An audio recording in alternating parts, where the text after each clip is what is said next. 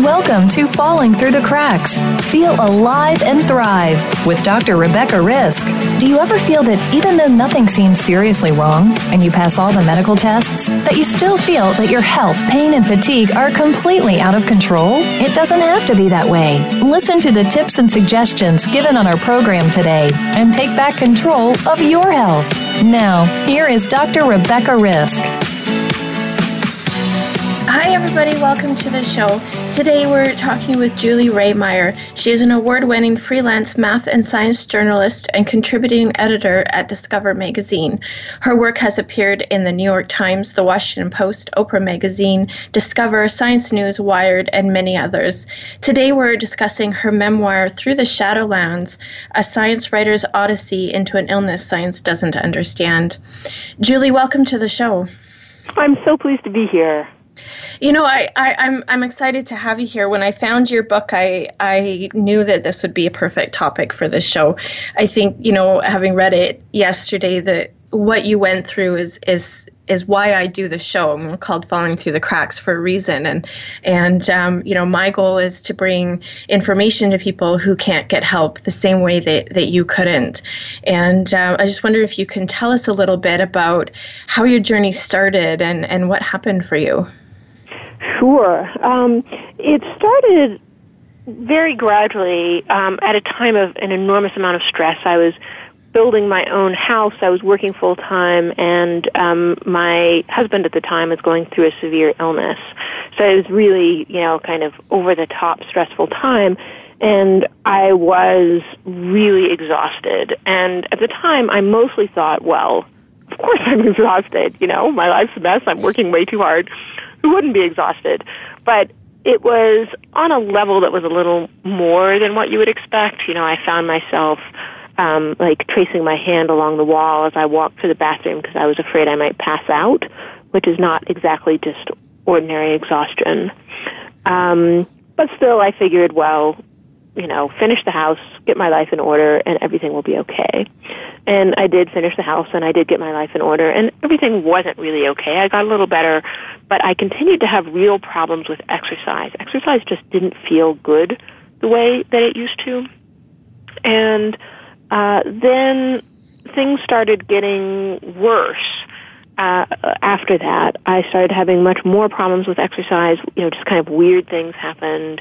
Um, I had a week of that I called a flu, but it wasn't really like a flu I'd ever had.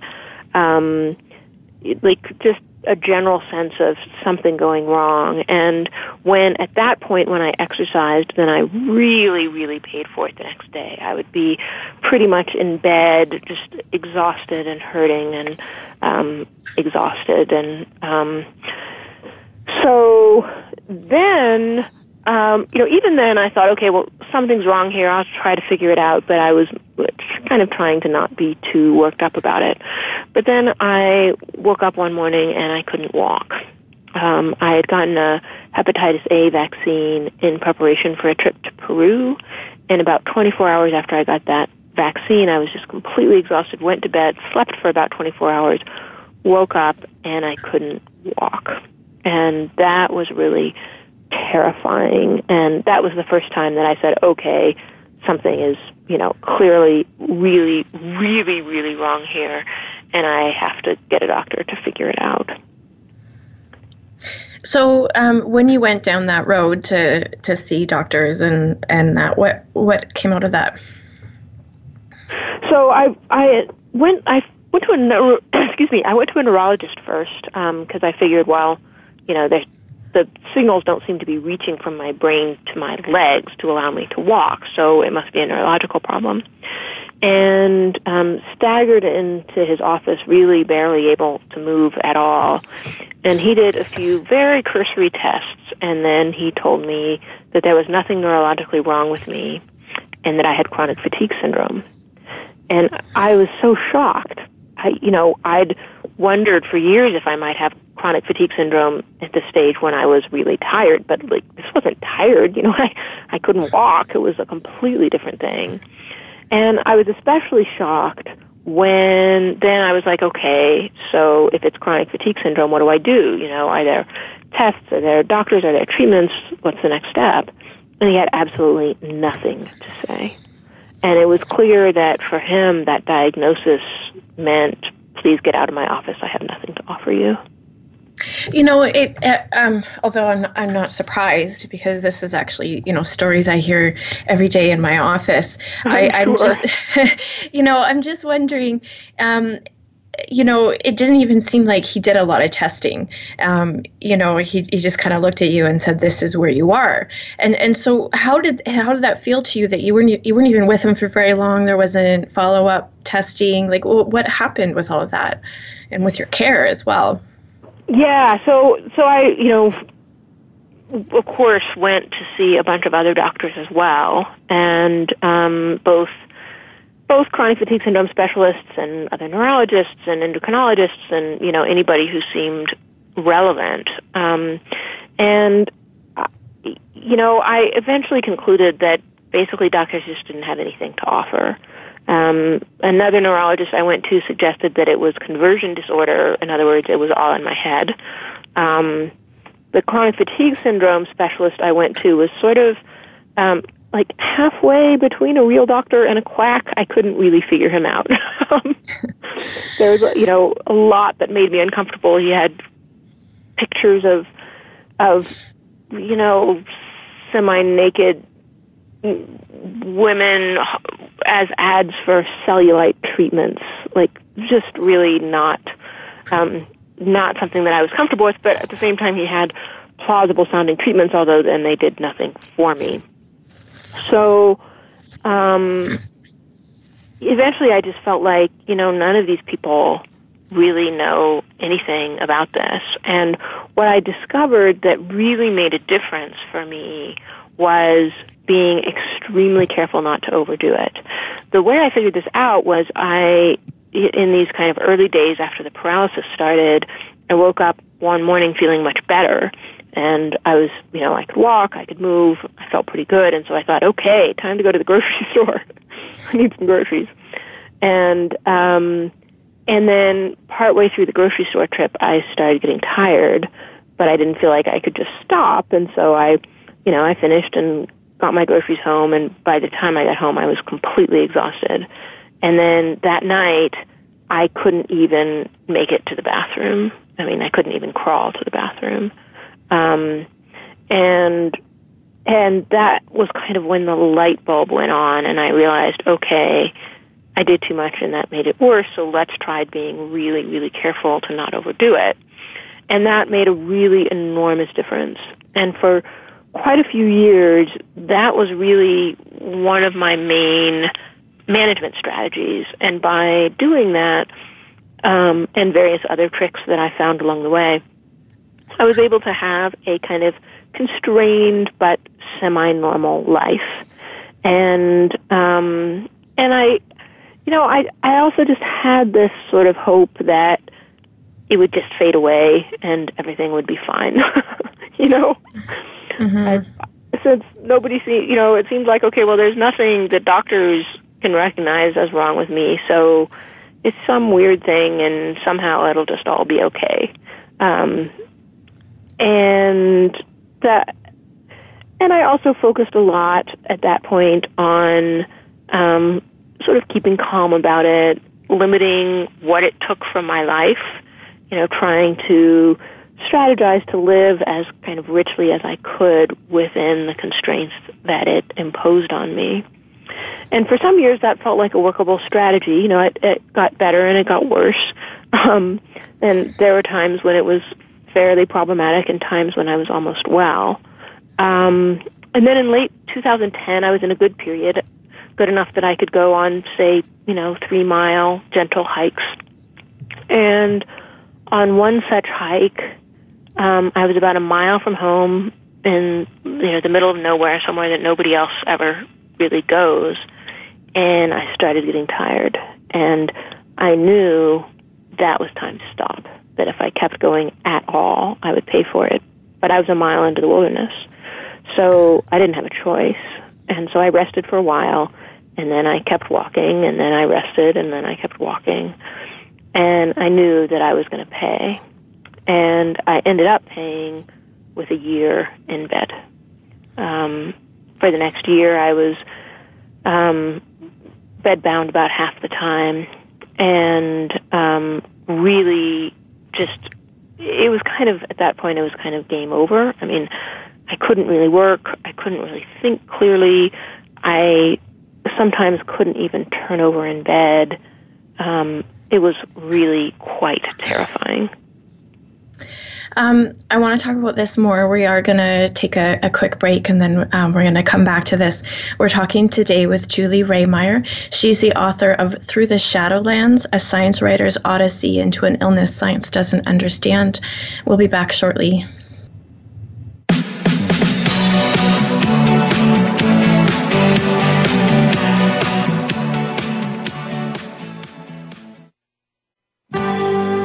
Your life, your health, your network.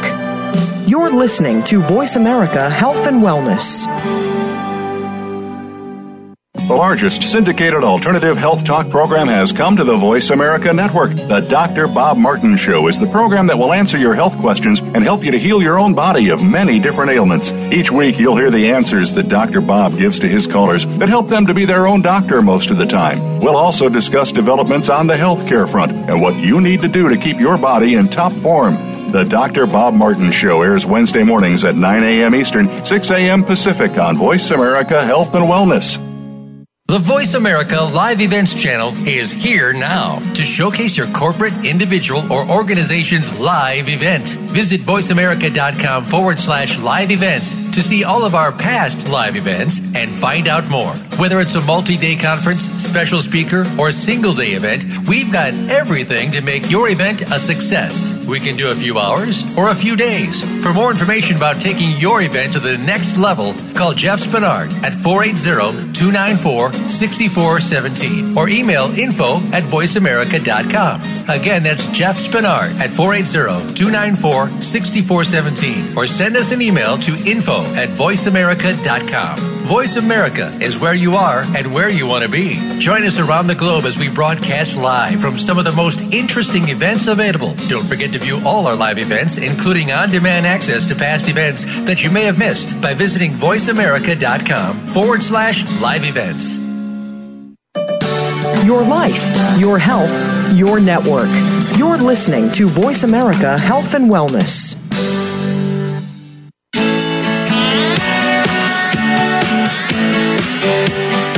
You are listening to Falling Through the Cracks with your host, Dr. Rebecca Risk. To reach the program today, please call in to 1 866 472 5792.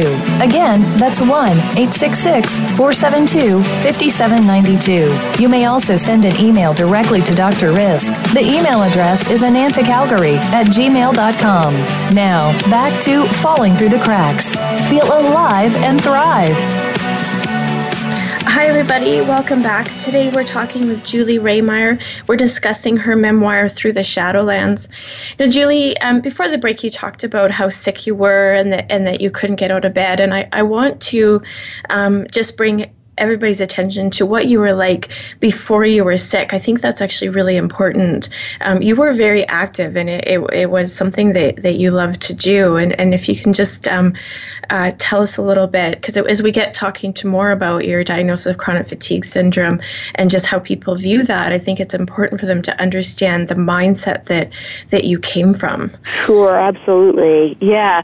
So before I got sick, I um, ran a marathon. I built my own house out of straw bales. I was on a search and rescue team rescuing people in the wilderness. I was very, very active. I loved exercise. You know, it was just, it was a real source of pleasure for me and also kind of a, you know, a management tool for managing stress and, and um, just generally, you know, feeling good. That was really something that I relied on. So when I started having trouble with exercise, it was really a shock and um, just hard. you know, it's like, but but I need to exercise. Like this is you know this is part of how I feel good.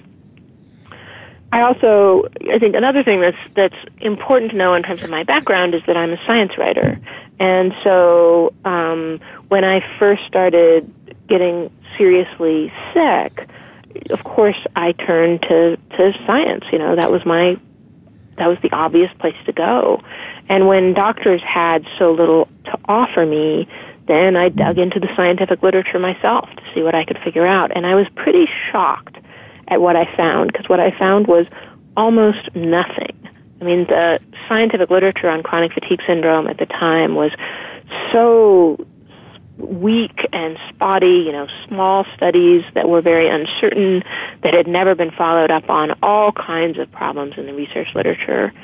And that was really, um, it was appalling to me. And I, um, I felt kind of abandoned, you know, I felt abandoned by medicine, I felt abandoned by doctors, I felt abandoned by science, and um, it was a huge shock. So, um, you know, I can definitely relate to that. Um, in in my journey to discover that I had uh, chronic Lyme, which took 14 years, and I think if I'm right, your journey took seven. When you look at that, it's a huge chunk of your life. Um, yeah, I was diagnosed with chronic fatigue and fibromyalgia, and I was waiting for my Lyme test to come back at that time. And of mm-hmm. course, um, you know, I had that conversation with with the rheumatologist that I was seeing, and and told that I was wasting my money, and the doctor I was seeing was a quack, and and um, you know, although we're then recognizing what I do for a living, and then you know, he's like, I'm sure you're different though. You know, being mm-hmm. more in, in, you know practicing Chinese medicine was it was a little um, on his end of of I was wasting people's time and money as well. And mm-hmm. um, you know, it, it's um, then you know three weeks later I was diagnosed with with Lyme, and um, you know. It, it, it was um, and and we haven't got to to what you know your your light bulb and your illness yet but that's what it, it felt like to me but in that process in that 14 years of you know, I was a young woman. I was 21 when I started looking, and mm-hmm. I was mm-hmm. told I had anxiety. I was young, mm-hmm. and I would mm-hmm. get over all my issues. When mm-hmm. I hit um, almost 30, and I was sicker, and my it, my symptoms had developed up to 120, I was told, "Well, you know what? You're you're almost 30 now. This is the way it's going to be. Ignore, you know." And so I couldn't win, and I I pointed that out to a doctor, and he was like, "Yeah, well, you know, it's the way it is." And um, it seems like that's a a lot of what was happening with you as well. That, you know, well, now you have chronic fatigue. Why, why are you still here? Why are you still going to doctors? Right? It's kind of the right. sense I got as well. Right. Yeah, very much so. And I think, you know, I think sexism plays a huge role in these illnesses not getting taken seriously. And women, you know, over and over and over in the healthcare system end up being told it's all in their head, it's just anxiety, they're depressed.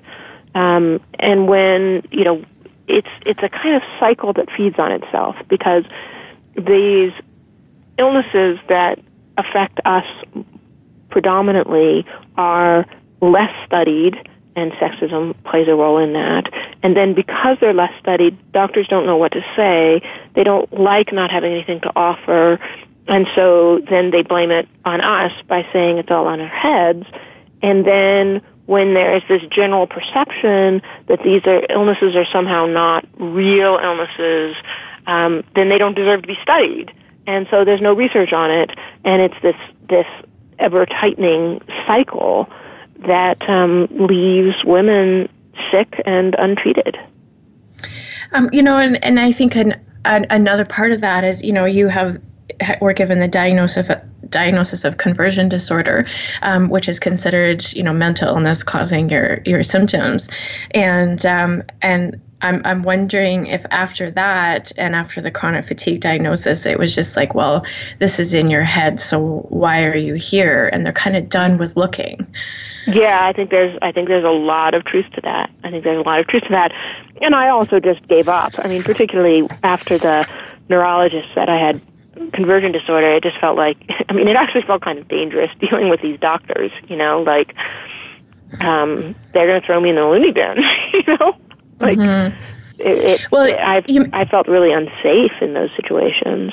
Well, and you, you mentioned that that in your book as well that you had heard stories where where that had happened. So maybe you can just tell people why you felt afraid of of pursuing your your symptoms further. That's right. So so it's really this is this is more of a problem outside the U.S. than it is in the U.S. But there are the most horrifying stories of what's happened to people. There's a, a young woman in Denmark who got thrown into a psychiatric ward and kept against her will for years. A, a young woman with chronic fatigue syndrome. Her um, parents were not allowed her to see were not allowed to see her for extended periods of time, and she only got released um, a year ago or so, something like that. Um, a little over a year ago, and during that time, she deteriorated dramatically. Um, there were periods when she was unable to communicate at all. And um, at this point, I don't know how she's doing. I think her family is, you know, trying to just sort of be quiet and give everyone time to to kind of heal and adjust to the new reality. But it's it's horrifying. It's completely horrifying, and um, that is fueled by some really terrible research that I actually have done quite a bit of work to tear down. There was a study done in Britain called the PACE trial. It was the largest treatment trial that's ever been done in chronic fatigue syndrome, and it claimed to show that cognitive behavioral therapy and graded exercise therapy are effective treatments for the illness. And this was based on this theory that that what was going on with the illness was that people got a bad bug or something like that and they got out of shape and then they just sort of freaked out and believed they had some continuing illness that prevented them from exercise and so they didn't exercise regularly to build back up and that was what was perpetuating their symptoms so they just needed to get over this silly idea they had that they were sick and get active again and they would be just fine. And in England, if you refuse graded exercise therapy, which means gradually increasing exercise, um, if you refuse to do that, which is actually a very dangerous treatment for this illness, you may well be deprived of um, disability payments. It's often a precondition for disability payments. It's really a, it's really a shocking situation. So um, now there is a lot of controversy over this uh, this study, and can you just right. tell us what what that is? Yeah. So.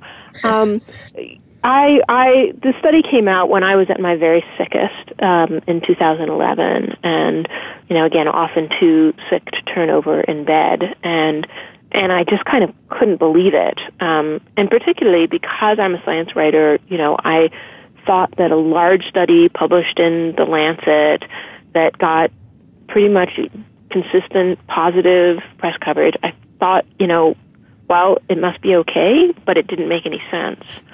And over the coming months, I dug into it more, and I realized it was a shockingly bad study. So, just to give you one example, there there there are so many problems I couldn't like. We would be here all day talking about all the problems, but just one of them is um, you could enter the trial, get worse on the two main measures um, that they used that tracked fatigue and physical function. It gets sicker, and they could say you had recovered. So you you get worse. You come in, you, you're you're disabled according to their reports. You get worse, and they say you're recovered. Just stunning. It, it is, and you know when I was when I was reading what you're writing about it, um, you know they they have the graduated exercise, but the cognitive behavior therapy, and and you know with the way that that you put it, um, you know the cognitive behavior therapy makes you look at your symptoms in a different way, so don't be as aware of them, and and then they won't bother you as much. So um, that doesn't mean that they're not there, and even worse, you're trying to do what you were told to do during the exactly. study, and, right? Exactly. Yeah. Uh, yeah, that's a that's another really key problem with this. You know, the they're telling you you're staying sick because you're too focused on your symptoms. So focus on your symptoms less and you'll feel better. And then they say, "Okay, so how are your symptoms now?" And like, what are you going to say? Uh, I guess they're not as quite as bad as because I'm trying not to be aware of them. Time. And yeah, and say, "Oh, great, you're better. They worked." well, and it, it, it, didn't even it doesn't sound like there's other ways to, to measure how people are dealing with, with fatigue and, and exercise. So, um, you know, it sounds like they didn't even have the, the proper tools to to study people of, of how they had handled things, like just also to go by, especially when you're doing cognitive behavioral therapy and then you're measuring what somebody says of how they feel. Right. Um, and then the other, well, the other issues fact, with the trial. They originally planned to measure people's um, activity levels with basically a, a pedometer, um, and which you know makes sense. Like actually track and see are people more active, and then they got rid of that measure. They they claimed it was too much of an imposition on the patients, and so they got rid of it. And their only the only measures that they relied on and that where they reported success were subjective ones. Um, and you know, it, in this case, these researchers are so invested in this theory. You know, it is their careers that they have spent promulgating this, and so I really, I really think the incentives are set up in a way where they have a very, very, very heavy incentive to say that this works, and so they basically just manipulated the data to uh, get the results that they wanted to have which um, isn't how studies and trials are supposed to go. Not at all. So, and, yeah. and, you know, there are problems in so many levels. It's the original research, but then it's also the fact that that the Lancet published it. It's also the fact that journalists ate it up. I mean, it was ballyhooed in headlines around the world, um, and uh, and they did not listen at all to patients when patients complained. And in fact, these researchers uh, claimed that they had received death threats from these crazy patients. And then the journalists completely ran with that story without actually confirming it. And in fact, later, um, the researchers were forced to admit that neither the PACE trial researchers nor any of the PACE trial recipients had ever received a threat of any kind that's pretty crazy. So, how uh, um, how were people portrayed that were arguing against this? Um, oh, they, um, well, this... I mean, this this death threat thing had an incredible impact um, because I mean they were portrayed as loonies. You know, they were portrayed as crazy people who didn't um, who were anti-science and uh, just didn't want their illness portrayed as psychiatric, even though obviously it was. Um, and uh, yeah, they were not taken seriously at all. Things have, however, changed enormously in this regard, um, and and it's really like there's a single journalist gets an enormous amount of the credit for it. So uh, David Tuller um, actually wrote the New York Times story about the Pace trial that was better than most, but still fundamentally credulous about the about the the trial, and then he got contacted by patients saying, whoa, whoa, whoa, there are big problems. And unlike other journalists, he listened and he paid attention. And he realized that the patients were right. There were huge problems. And so he really took this on and he did a huge expose and has basically devoted his career to it for the last several years. He um, managed to get serious sci- scientific attention to the flaws in the trial for the first time, and he orchestrated an open letter to the Lancet demanding that the trial be retracted that was signed by over a hundred researchers. Um, and largely as a result of um, efforts from him and also from me and other people in the chronic fatigue syndrome community, the CDC has actually changed its recommendations and it no longer recommends cognitive behavioral therapy or graded exercise therapy on his website, which is really a huge victory. Um, well, it is a huge victory, but in your book, it, it sounded like that was kind of a, a secret that they no longer recommended. Yeah, well, actually, that happened after the book came out. That happened just this summer. But they, um, but it's true that they have not publicized the change at all. So most doctors don't know. You know, they the, they have been recommending this now for decades, and they changed the recommendation, but they have not let doctors know about the change at all. So that's uh, that's the problem. so it, it's uh, so it's still being recommended. I mean, I I uh, have a, a patient who's um, in this situation with insurance for work, and um, she's told she'll just get better if she exercises more. And this is coming from a chronic fatigue specialist that the insurance company made her meet with, and um, you know this is recent, and oh, no. Um, you know the the awareness isn't there yet, and it, it does come from the responsibility of higher up to educate the doctors in their system to know that this is going on. And, you know, you do mention in your book, it, the patients know more.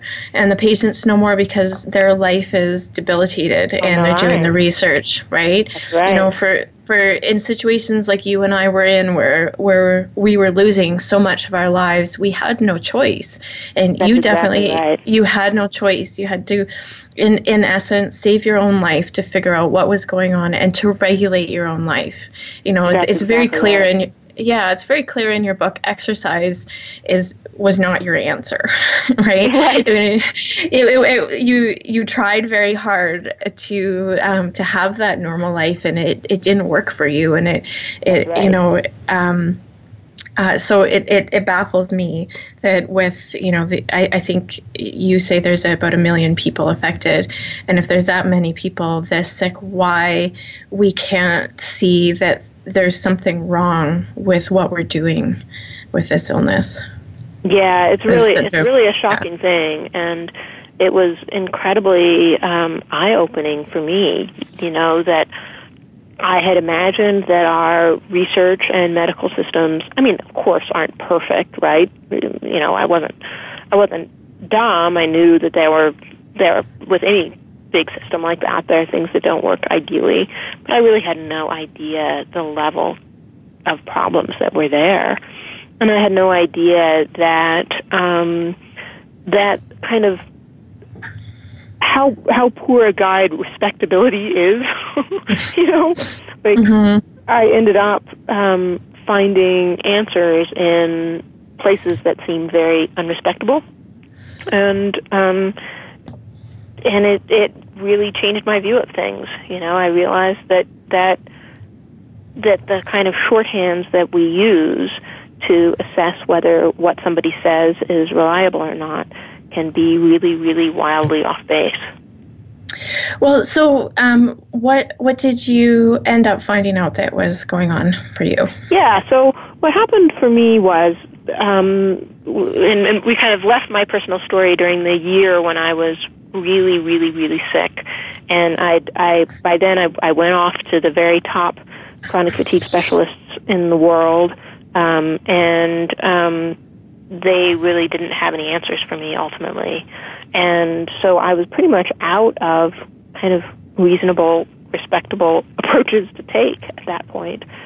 And um, so I ended up getting contacted by some patients who claimed that um, that by taking extreme measures to avoid mold, that they had gone from being sicker than I was to um, largely recovered. And my initial reaction when I heard this was, yeah, yeah, right. you know, like everybody, um, like everybody has some dumb idea about this illness, and mm-hmm. this doesn't sound like a particularly good one to me.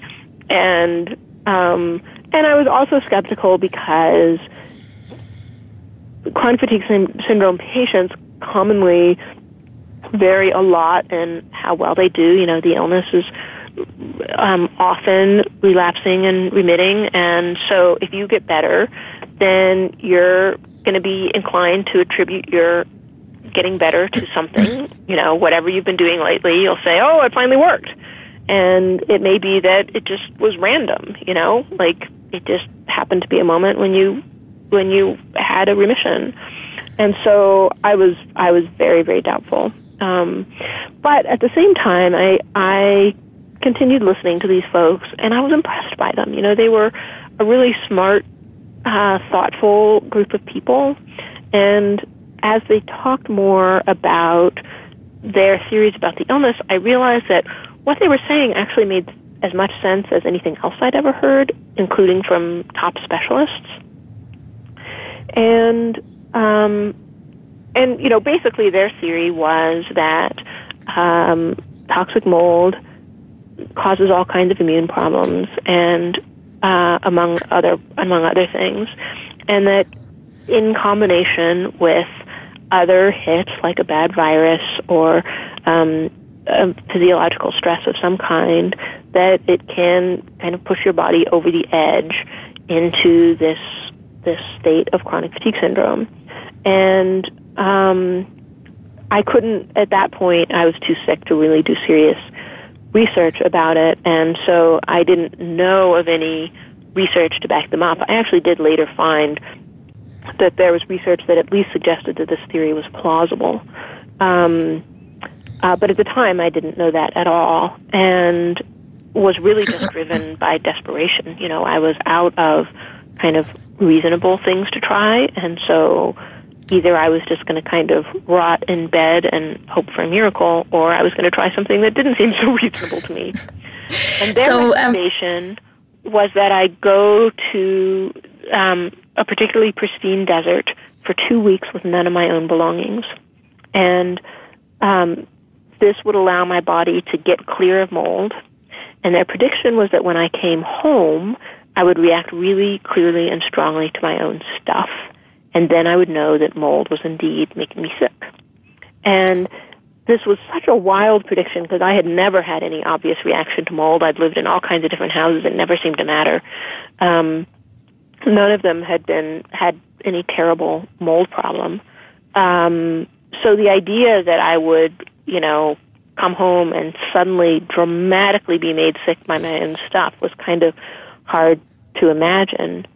At the same time, it appealed to me because it was an experiment. You know, like it, it was, um, it was a, a chance to conduct an experiment and get an answer.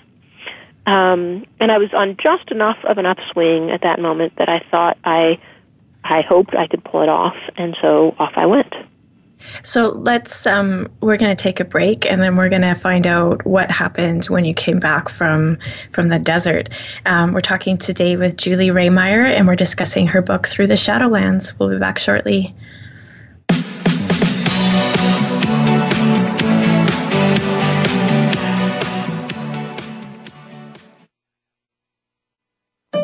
Opinions, options, answers. You're listening to Voice America Health and Wellness.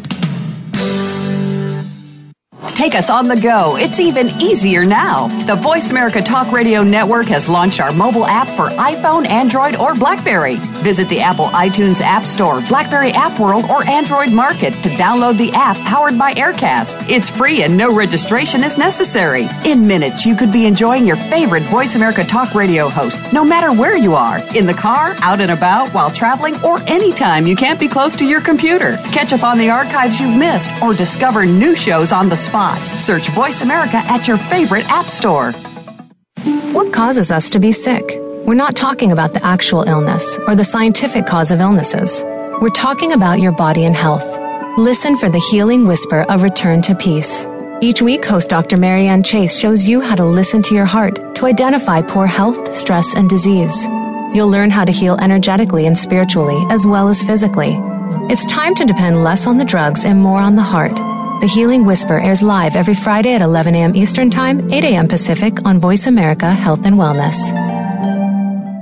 Follow the Voice America Talk Radio Network on Twitter. We're at Voice America TRN. You'll get the latest fix on what's happening with our shows, this week's featured guests, and general happenings that you should know about at the Voice America Talk Radio Network. Now you don't have to miss anything when you're away from your home or office. Just go to twitter.com forward slash Voice America TRN or follow along with us at Voice America TRN, the Voice America Talk Radio Network Network. We're on the cutting edge of social media. Can you keep up? Opinions, options, answers. You're listening to Voice America Health and Wellness.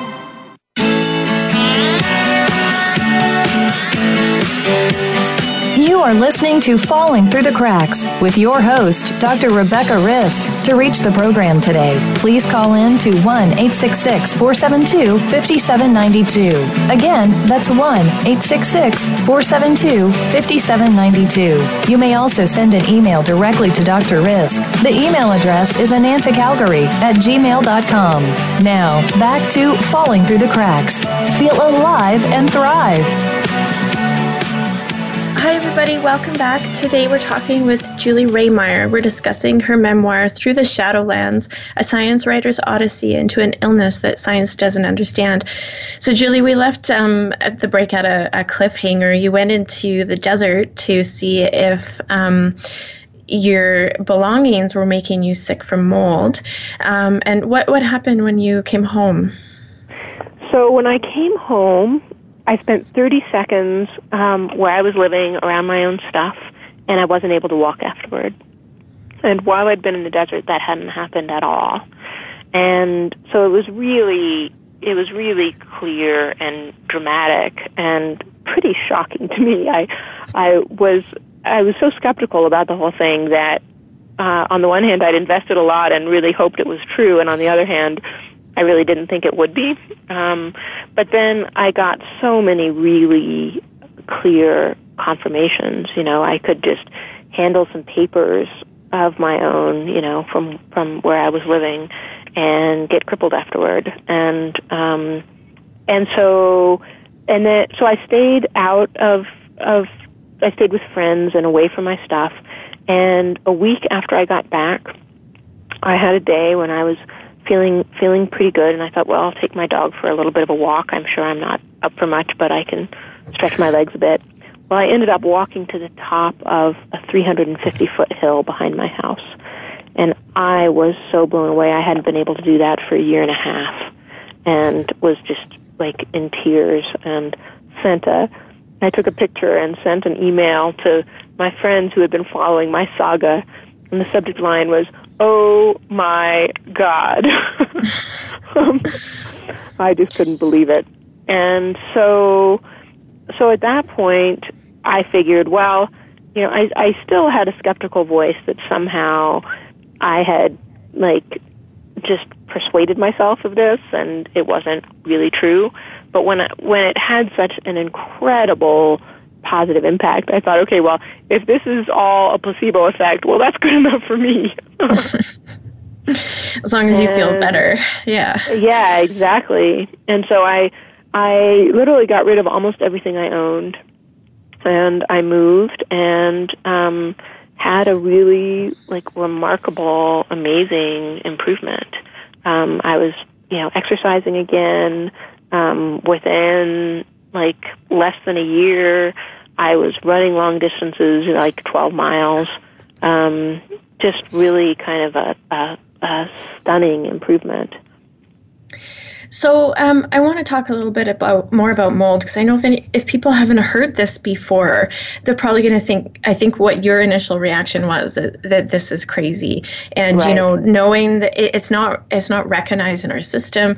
I mean, I went I lived when I was in school in a house that had mold, and I ended up at a respiratory specialist, and he told me mold doesn't cause respiratory problems or the fevers I was having or or anything like that. And then finally, I moved out of my house and I was fine. Um, you know, and and it, it's very common for this not to be recognized. Um, very, so, very common. Yeah, and I know that was your initial reaction was, you know, um, you were hearing this on Facebook and this can't be, you know, what's going on. So what is right. actually happening? Yeah.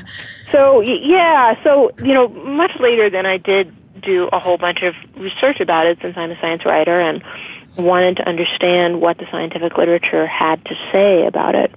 And what I learned is that there's actually a lot of um, there's a lot of evidence that mold can do bad things. Um, that that's actually pretty much uncontroversial. In particular, it's um, a very serious issue in veterinary medicine because um, you know if you've got livestock and uh, their feed gets moldy, then they get very ill. So, so there's no question that it can do bad things to us. The, the place where it gets controversial is whether we can inhale enough from moldy buildings to cause these problems. And and there are actually there's actually um, good reasons to believe that we can, but the kind of mainstream scientific opinion is that we can't, and um, and that's what doctors typically know, um, at least to cause you know like serious, lasting non-respiratory problems. So we do know that it can cause allergies and asthma. That's widely accepted. Um, but the kind of conventional mainstream view is that that's all it can do. And really, you know, when you when you dig into the studies, um, that there's there's nothing to back that up. I mean, that's a that's a very um, that's a very kind of thin argument to make. The problem is that it's almost impossible to get any research funding to study uh, non-respiratory effects of mold at, of mold at this point. And again, it's this kind of self-reinforcing cycle. The mainstream view is that mold can't cause serious non-respiratory problems. Therefore, if you propose to study serious non-respiratory problems, you're clearly a wacko who doesn't understand the science. So we're not going to fund you. So there's no evidence that it causes serious non-respiratory problems. So, you know, et cetera, et cetera, et cetera. From uh, around the circle we go, and and that's happening in spite of, first of all, there being a quite legitimate scientific case to make that it's very plausible that it does, um, and the fact that many people are actually experiencing this. So, you know, I was talking to these researchers and dealing with the effects of mold exposures myself. And they were basically, you know, telling me to my face, "Well, this this must just be um, all in your head." and, and it's like, you know, one of the things that I did, partly for myself and partly for other people, is I actually conducted a placebo-controlled, double-blind study of my own ability to detect mold. And um, I did this by um, having two sets of identical washcloths, one of which had been put in a moldy building and the other of which hadn't. And I had um, somebody who didn't, you know, somebody chose a washcloth randomly. Another person who didn't know whether it was contaminated or not brought it to me. I held it up to my face. I um, left it there to see if it, you know, made me sick. And then I said whether I thought it was contaminated or not. And I was so accurate that I would have had only a 2% chance of doing as well if I if I couldn't in fact detect mold. So that's, you know, that's like that's serious science, you know, that's mm-hmm. um that's what you can do to say this is not a placebo effect. And um and so these researchers would listen to me say that and they'd say, "Hmm, yeah, well, hmm, that is kind of the study that you would do." And then they would kind of wander off and they'd start asserting that it was the placebo effect again. You know, it's just very. Um, I mean, the thing about science is, of course, science is conducted by human beings, and human beings are reluctant to change their minds. That's just the reality of it.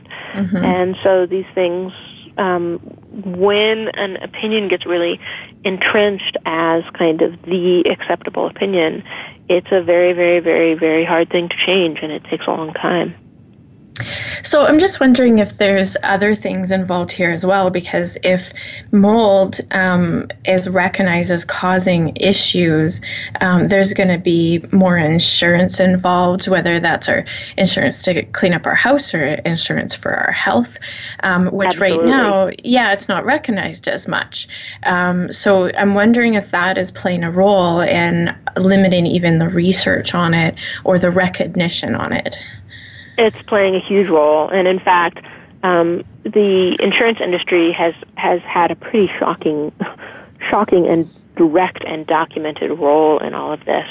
Um, they have uh, promulgated these absolutely scientifically unsound opinions, and they've done it through um, doctors' professional organizations. Uh, and this is some I, I tell this whole story in the book and I won't go into all the details right now, but basically they got their kind of industry stooges who made um, literally like hundreds of thousands of dollars from testifying in mold cases saying that mold could not cause the problems people claimed they did. These people then wrote a document for um, a doctors organization that got accepted and widely promulgated and spread, and then the insurance industry through the chamber of the U.S. Chamber of Commerce, which is a business organization, wrote up a version of this in lay language and sent it to every uh, judge in the country. And as I say, it was all based on extremely flawed science.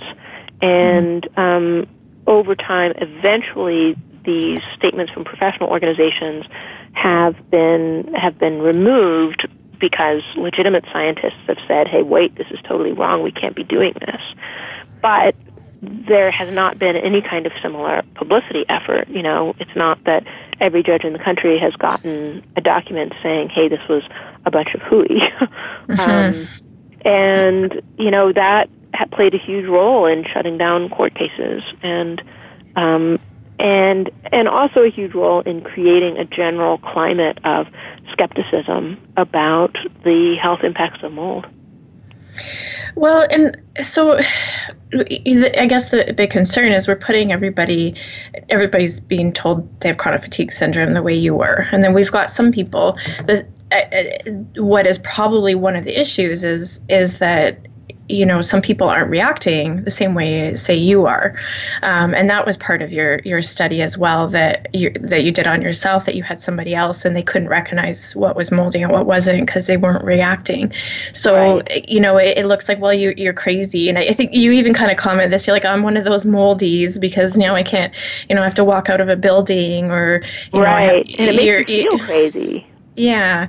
And and your reaction is different. Something happened for you that made you react in a certain way where other people don't, which I guess would be no different than people that have a peanut allergy.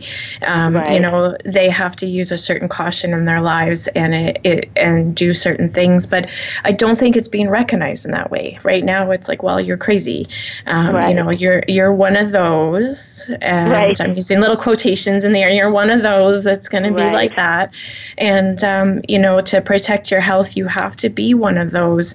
But it is also legitimate. I mean, you, you've proven it you've not only seen results in your health but you did that little that study i think that was actually great you did that um, just to show that that it wasn't a placebo effect of what had happened to you that there was actually something was happening and and there was you know there's legitimacy in in what you're experiencing mm-hmm. Yeah, that was that was very helpful for me in feeling, you know, solid about about what I was saying and being able to to kind of defend myself in a scientific context. But, you know, it's it's such a like I'm an unusual case because my reactions are so clear and so fast. And um and in a way, I mean, you know, if I get exposed, I get paralyzed very, and it happens very quickly. Um, and in a way, as unpleasant as it is to get paralyzed, it's kind of a blessing because it's something other people can see, you know? Mm-hmm. and it's kind well, of horrifying. yeah. yeah. So it's very helpful on that level um, yeah. to have people have some understanding of what's going on with me. But, you know, for many people, they have a delayed reaction and it's something that isn't visible to other people. You know, they just feel awful um, mm-hmm. or they can't sleep that night, or um, you know, particularly when it's a kind of vague symptom that's that's only inside you, that's not something that you can document on the outside. You know, headache, pain, um, fatigue, all of these kinds of things that can be absolutely devastating, but that other people can can dismiss and not take seriously, and that if that's what you're dealing with, if those are the only symptoms you're dealing with, it, it makes the battle so much harder. Well, you know, I, I definitely, and I think that's the um, why you and I are trying to bring attention to our own experiences is to help people who are in those situations that are falling through the cracks and that's right. um, you know can't get that help. So thank you so much for um, writing your book and and bringing attention to it. Um, if there is anybody who's wanting any more information, is there a way they can get a hold of you or your book? Yeah, absolutely. So, um, so my website is throughtheshadowlands.com. Um, and the the book is available, you know, basically everywhere. um, uh, you know, Amazon, local booksellers, all over the place.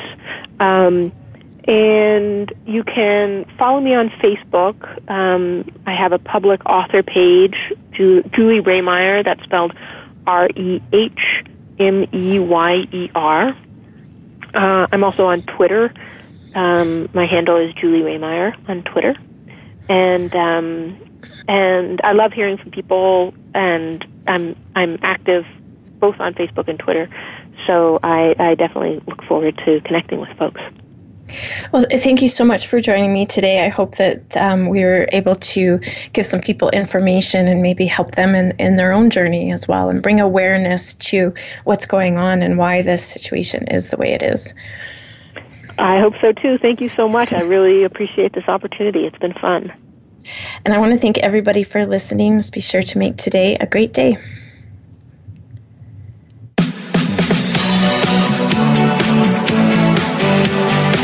Thank you for tuning in to this week's edition of Falling Through the Cracks. Feel alive and thrive. Please join Dr. Rebecca Risk again next Monday at noon Eastern Time and 9 a.m. Pacific Time on the Voice America Health and Wellness Channel. We'll talk more next week.